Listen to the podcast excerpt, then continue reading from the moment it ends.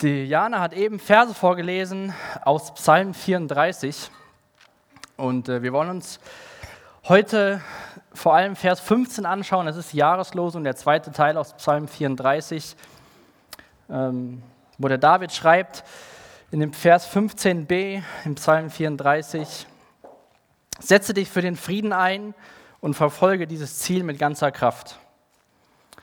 Als ich diesen Vers so gelesen habe, habe ich so gedacht, ja, setze dich für den Frieden ein. Klingt gut.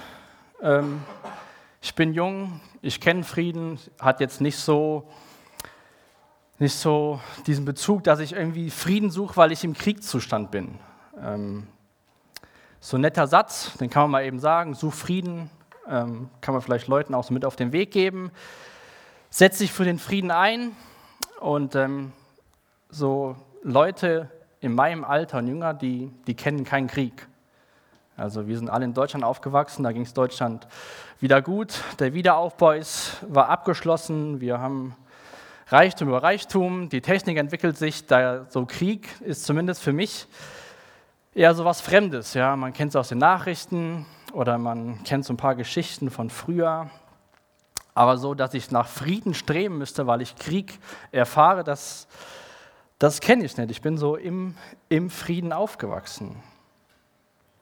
Und nun leben wir auch in einem noch friedlichen Land. Aber wenn wir die Nachrichten lesen und Fernsehen schauen, dann sehen wir keinen Frieden, da sehen wir Krieg. Menschen müssen fliehen, weil, weil Krieg herrscht. Und so meine erste Begegnung mit Krieg, ich habe das mal so die letzten Tage so ein bisschen überlegt, war, glaube ich, ähm, am 11. September 2001 als die Flugzeuge in den World Trade Center geflogen sind. Da war ich zwölf Jahre alt und das war so das erste Mal, dass man so irgend so eine Katastrophe oder ich bewusst miterlebt habe. Und dann so dieser Gegenschlag, der dann angefangen hat von Amerika, das war so meine, in Anführungsstrichen, erste Begegnung mit Krieg. Aber selbst das war total fern. Man hat es im Fernsehen geguckt, in den Nachrichten, was dann nachts passiert ist und so. Und ähm, das Heidelberger Institut gibt immer Ende Februar jeden Jahres ein Konfliktbarometer raus. Und so sind die Zahlen, die ich jetzt habe von 2017, weil wir Anfang Januar haben. Aber in 2017 ist die Zahl der Kriege auf 20 Kriege angestiegen und 285 Konflikte. Ähm, das jetzt genau zu beschreiben, was genau Konflikte ist, dauert ein bisschen zu lang. Aber das Land mit den meisten Kriegen 2017 war auch Syrien. Und wenn wir so an letztes Jahr denken, dann wissen wir aus den Nachrichten, da hat sich nicht viel verändert. Das ist jetzt nicht, dass 2018 total überall Frieden war und wahrscheinlich wird das dieses Jahr nicht viel anders werden. Ja. Es gibt solche, sage ich mal, westlichen Kriege wie Handelskrieg, die anstehen und so, aber es gibt auch wirklich Krieg, den sich, glaube ich, die meisten hier so gar nicht vorstellen können, weil es keiner von uns erlebt hat. Und so ist die Jahreslosung oder fordert die Jahreslosung uns heraus, im Endeffekt Friedensstifter zu sein. Und ähm, ich würde gern aus dem Psalm 34 die Verse 12 bis 15 mal vorlesen dass wir uns die mal gemeinsam anschauen. Schreibt der David, ihr jungen Leute, kommt und hört mir zu. Ich will euch sagen, was es heißt, in Ehrfurcht vor dem Herrn zu leben. Wer von euch will Freude am Leben haben? Wer hätte gern ein langes Leben, in dem es ihm gut geht? Wenn das dein Wunsch ist, dann erlaube deinem Mund keine boshaften Reden, verbiete deinen Lippen jedes betrügerisches Wort, halte dich vom Bösen fern und tu Gutes, setze dich für den Frieden ein und verfolge dieses Ziel mit ganzer Kraft. Der David hat den Psalm geschrieben in der Situation, wo er auf, auf der Flucht war vom, vom König Saul. Und ähm, David ist in die Stadt Stadt Gad gegangen. Und als die Menschen dort erkannt hatten, wer David ist, dass er der ist, der Zehntausende getötet hat, hat er sich verstellt, wollte nicht, dass er erkannt wird, hat angefangen, sich wahnsinnig zu verhalten, zu sabbern. Und als er vor den König kam, hat der König ihn weggeschickt, hat gesagt, so einen Verrückten brauchen wir nicht nochmal. Und äh, die Geschichte ist in 1 Samuel Kapitel 21 bis Anfang von Kapitel 22. Und David ist dann aus Gad in eine Höhle geflohen. Und ich lese mal die zwei Verse aus 1 Samuel 22. nachdem David sich so ein bisschen verrückt gestellt hat und der König ihn weggeschickt hat, lesen wir, und David ging von dort weg, also aus der Stadt Gad, und entkam in die Höhle Adulam. Und als seine Brüder und das ganze Haus seines Vaters hörten, kamen sie dort zu ihm hinab. Und es versammelten sich zu ihm jeder Bedrängte und jeder, der ein Gläubiger hatte, und jeder, der erbitterten Gemüts war. Und er wurde ihr Oberste, und es waren 400 Mann bei ihm. Und in dieser Höhle wird vermutet, dass er da sehr wahrscheinlich diesen Psalm geschrieben hat, dass er das war Davids Rede an diese 400 Mann, die ihm dort in die Höhle gefolgt sind. Und als ich den Psalm so gelesen habe, dachte ich so, der würde auch super in das Buch der Sprüche passen. Das ist so wie Salomo in den Sprüchen und so sagt, wie wir so leben sollen. Und so ist David vor diesen 400 Mann und gibt ihnen diese Worte aus dem Psalm wieder. Und ähm, die ersten vier Verse in dem Psalm die Diana eben vorgelesen hat, da sehen wir, wie David Gott lobt. Er sagt in Vers 2, ich will den Herrn preisen zu aller Zeit, immer soll, mein, soll sein Lob auf meinen Lippen sein. Und das ist auch ein Wunsch von mir für mein Leben und auch für euch, für uns alle, dass wir auch das, was David am Anfang tut in diesem Psalm, dass wir den Herrn loben zu aller Zeit. Das, was wir gerade getan haben durch Lieder, was wir später tun durch Gebet, durch Gemeinschaft, dass wir zu aller Zeit Gott loben. Nicht, weil Gott das braucht, damit er sich wohlfühlt, sondern dass wir uns auf ihn neu ausrichten, dass wir uns verändern lassen, durch das wir ihm loben.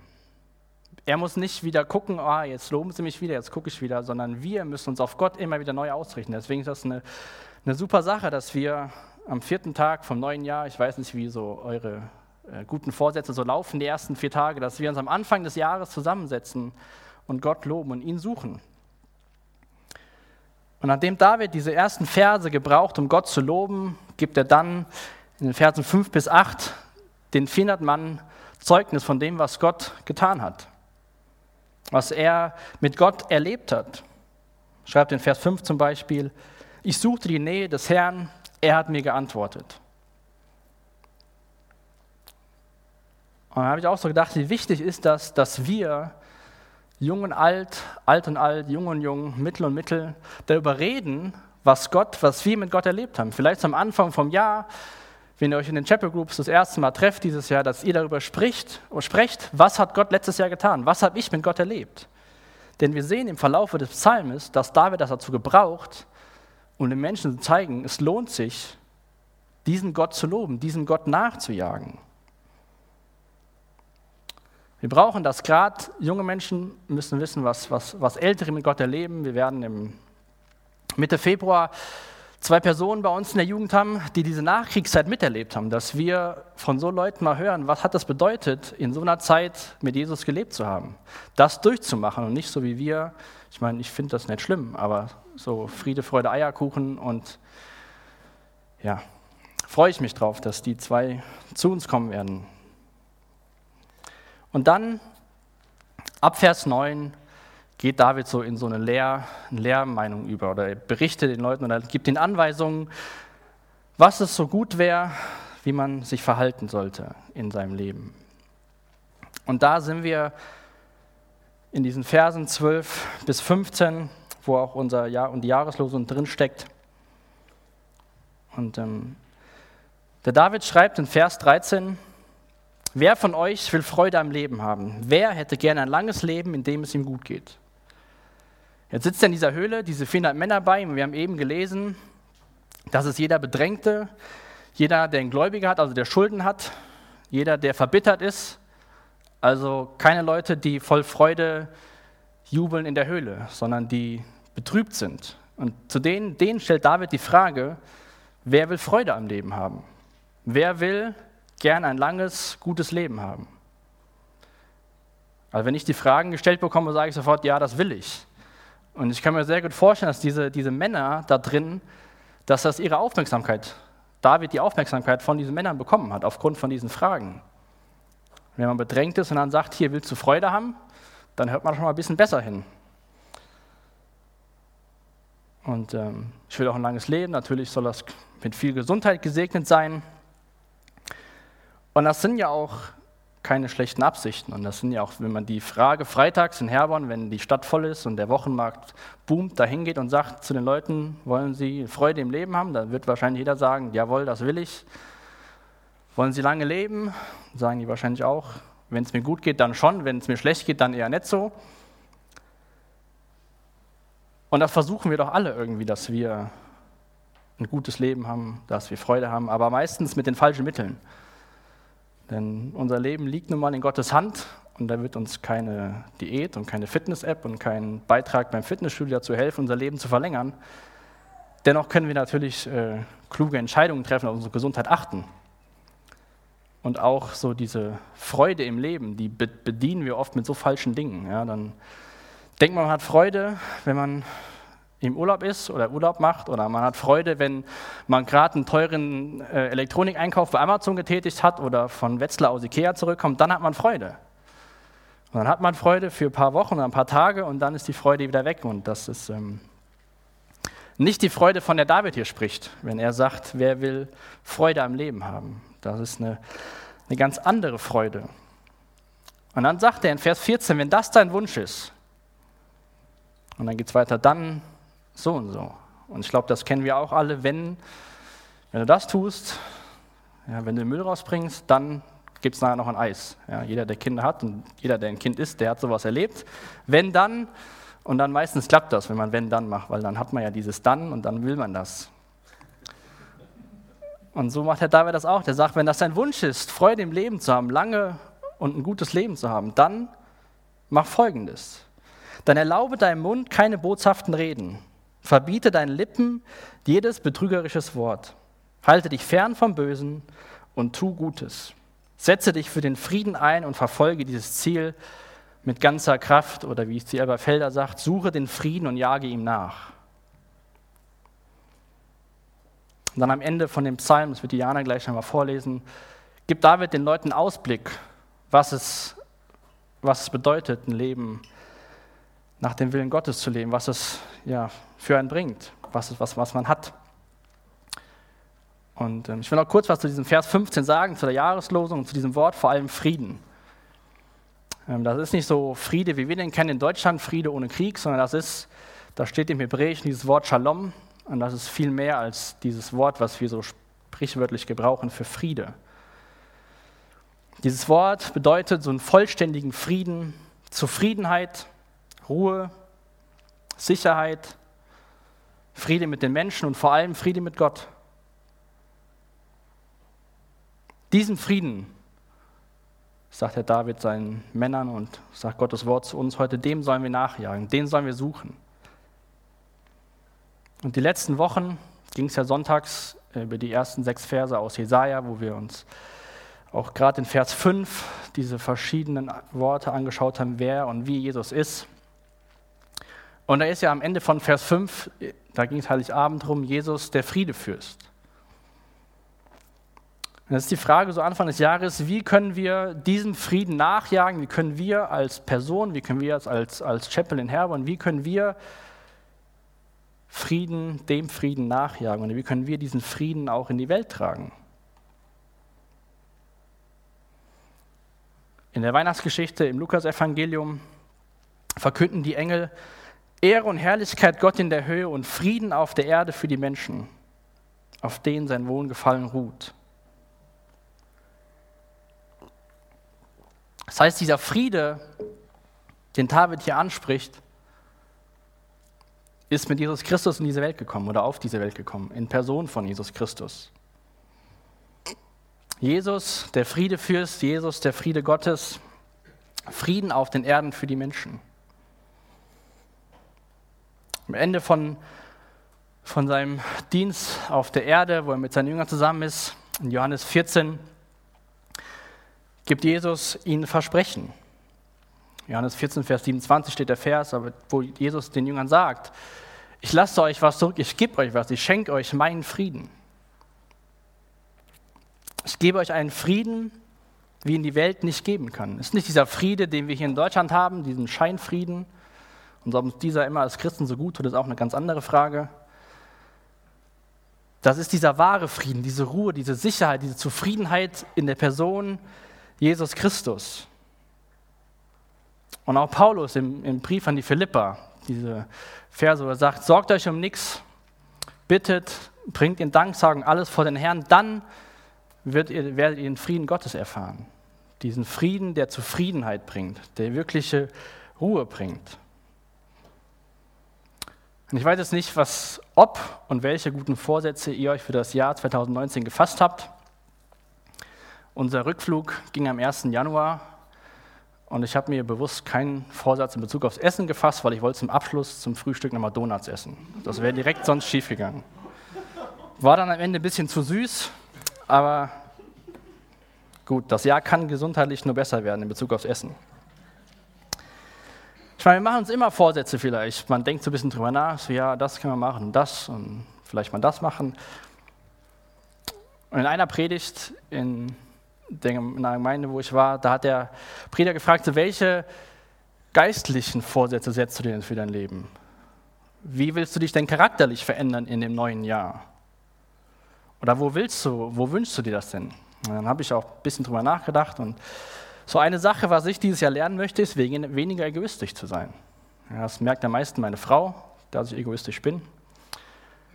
Aber vielleicht können wir uns die Frage mal stellen, wie welchen Vorsatz wollen wir denn geistlich für das Jahr 2019 fassen? Wenn ihr schon mal auf unserer Homepage wart oder auch manchmal läuft das hinten in der Slide durch, da steht so ein, ja, ich sag's mal, netter, netter Satz, der heißt wie folgt. Es ist unsere gemeinsame Vision im Glauben, in der Hoffnung und in der Liebe zu wachsen, indem wir Glaube, Hoffnung, Liebe zur Ehre Gottes verbreiten.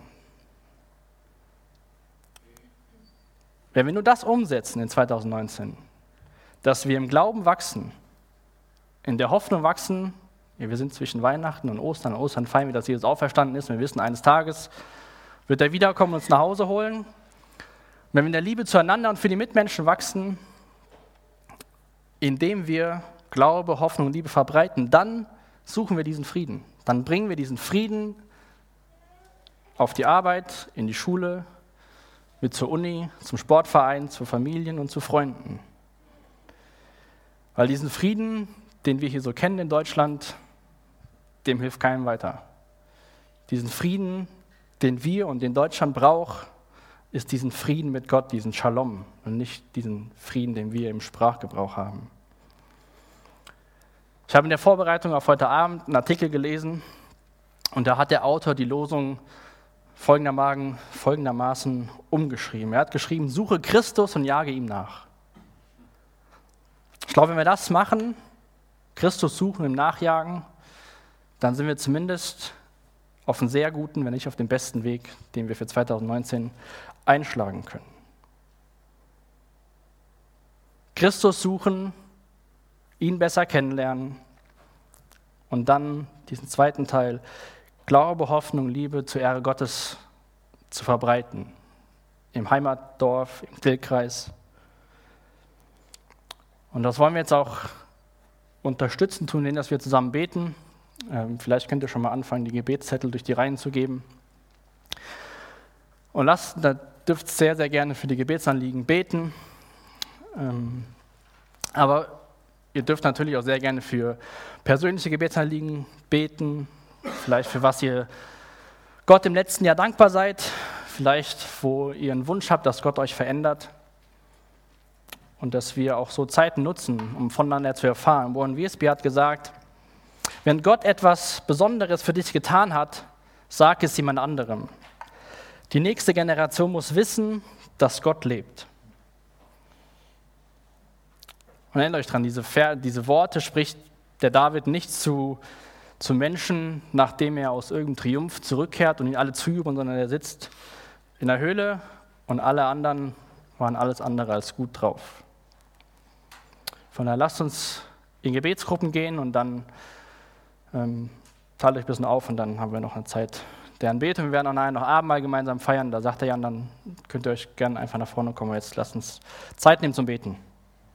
Amen.